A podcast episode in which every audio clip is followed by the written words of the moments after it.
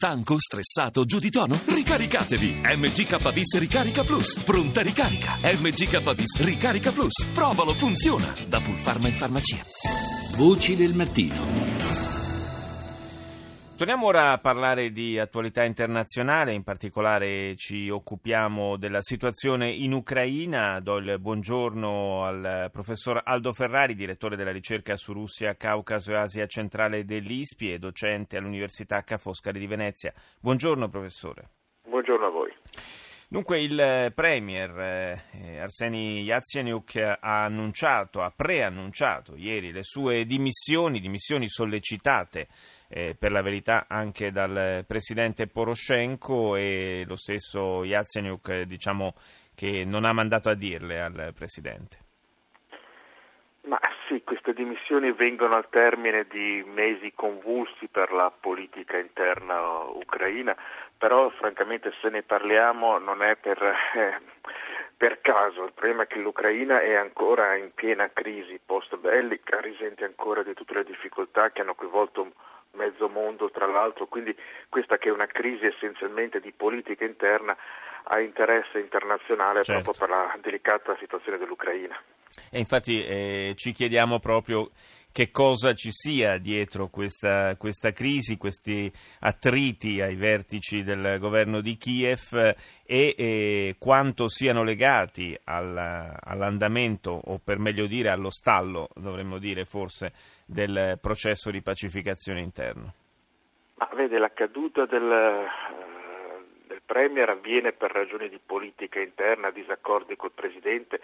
Eh, ricordiamo che nelle elezioni parlamentari i due partiti, l'uno del Presidente e l'altro del Premier, erano arrivati pressoché appaiati, ma con la vittoria di un soffio di quella del Premier. Ci sono disaccordi tra di loro, se vogliamo il Yatsenyuk è portavoce di una politica più rigorosa, soprattutto in ambito economico, e anche più rigida nei confronti dei rapporti con la Russia, un politico più radicale, se vogliamo, rispetto al presidente oligarca più accomodante per diverse ragioni, ma al di là di questo bisogna tenere presente che il paese, l'Ucraina, vive una crisi economica terribile della quale si parla troppo poco, cioè da quando è avvenuto il rivolgimento che ha portato al potere il nuovo gruppo dirigente la situazione del paese è molto peggiorata economicamente, la moneta nazionale ha perso oh, un grandissimo valore, l'inflazione galoppa, uh, c'è una crisi davvero radicale e anche per il mancato supporto dell'Occidente che pur l'aveva promesso, ma sostanzialmente non ha fatto nulla.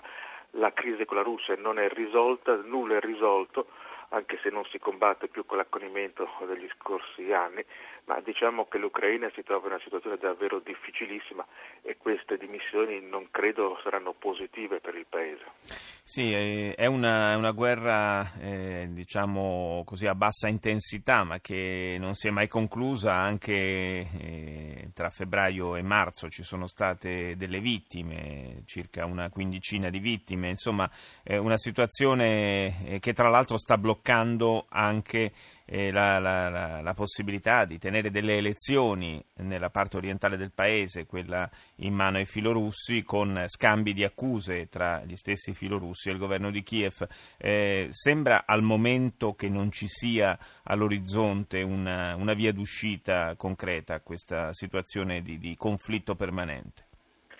No, al momento direi proprio che non ci sono prospettive positive, perché questa situazione, per quanto negativa per il Paese, eh, va in un, certo, in un certo senso bene a Mosca che è riuscita a ottenere il suo risultato di indebolire Kiev e di ostacolarne l'ingresso oh, nella Nato, va peraltro bene, sempre tra virgolette, all'Occidente perché Kiev rimane un potere filo occidentale a chi va male è al popolo ucraino che si trova in una situazione economica davvero precaria e con scarse possibilità di miglioramento al momento.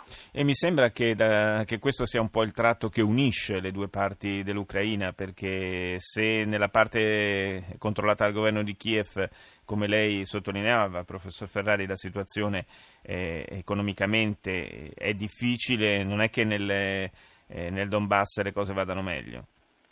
Ma il Donbass è stato veramente ridotto male dal conflitto. sia per eh, le attività provocate dai separatisti ma anche per i bombardamenti violenti entro certi limiti ingiustificati perché sono state colpite anche le città e l'apparato produttivo.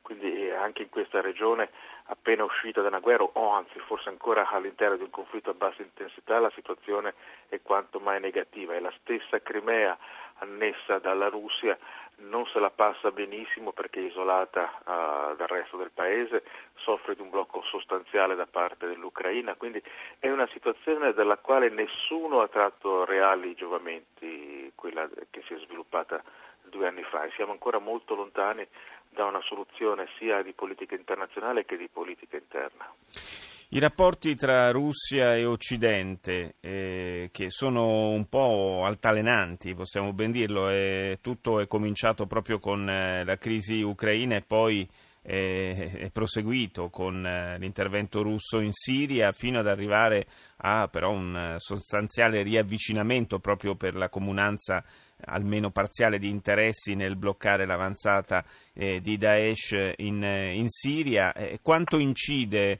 e quanto inciderà soprattutto nel prossimo futuro questo andamento dei rapporti tra Mosca e l'Occidente, tra Mosca e Washington sul futuro del Paese? Ma guardi, la Russia e l'Occidente devono riavvicinarsi, a prescindere dalle differenze che ci sono e che rimangono notevoli. Non è possibile che un paese dell'importanza, del peso della Russia possa essere escluso dalle decisioni che contano. Non è pensabile, tant'è vero che per trovare un accordo sul nucleare con l'Iran la Russia è stata coinvolta nonostante la crisi dei rapporti certo. con l'Occidente. Certo. Quindi sicuramente devono ritrovare un rapporto e l'Ucraina potrebbe soltanto guadagnare da un riavvicinamento sostanziale tra la Russia e l'Occidente. E quindi in qualche misura ci auguriamo che sia davvero così. Grazie al professor Aldo Ferrari. Linea al GR1, noi ci sentiamo più tardi.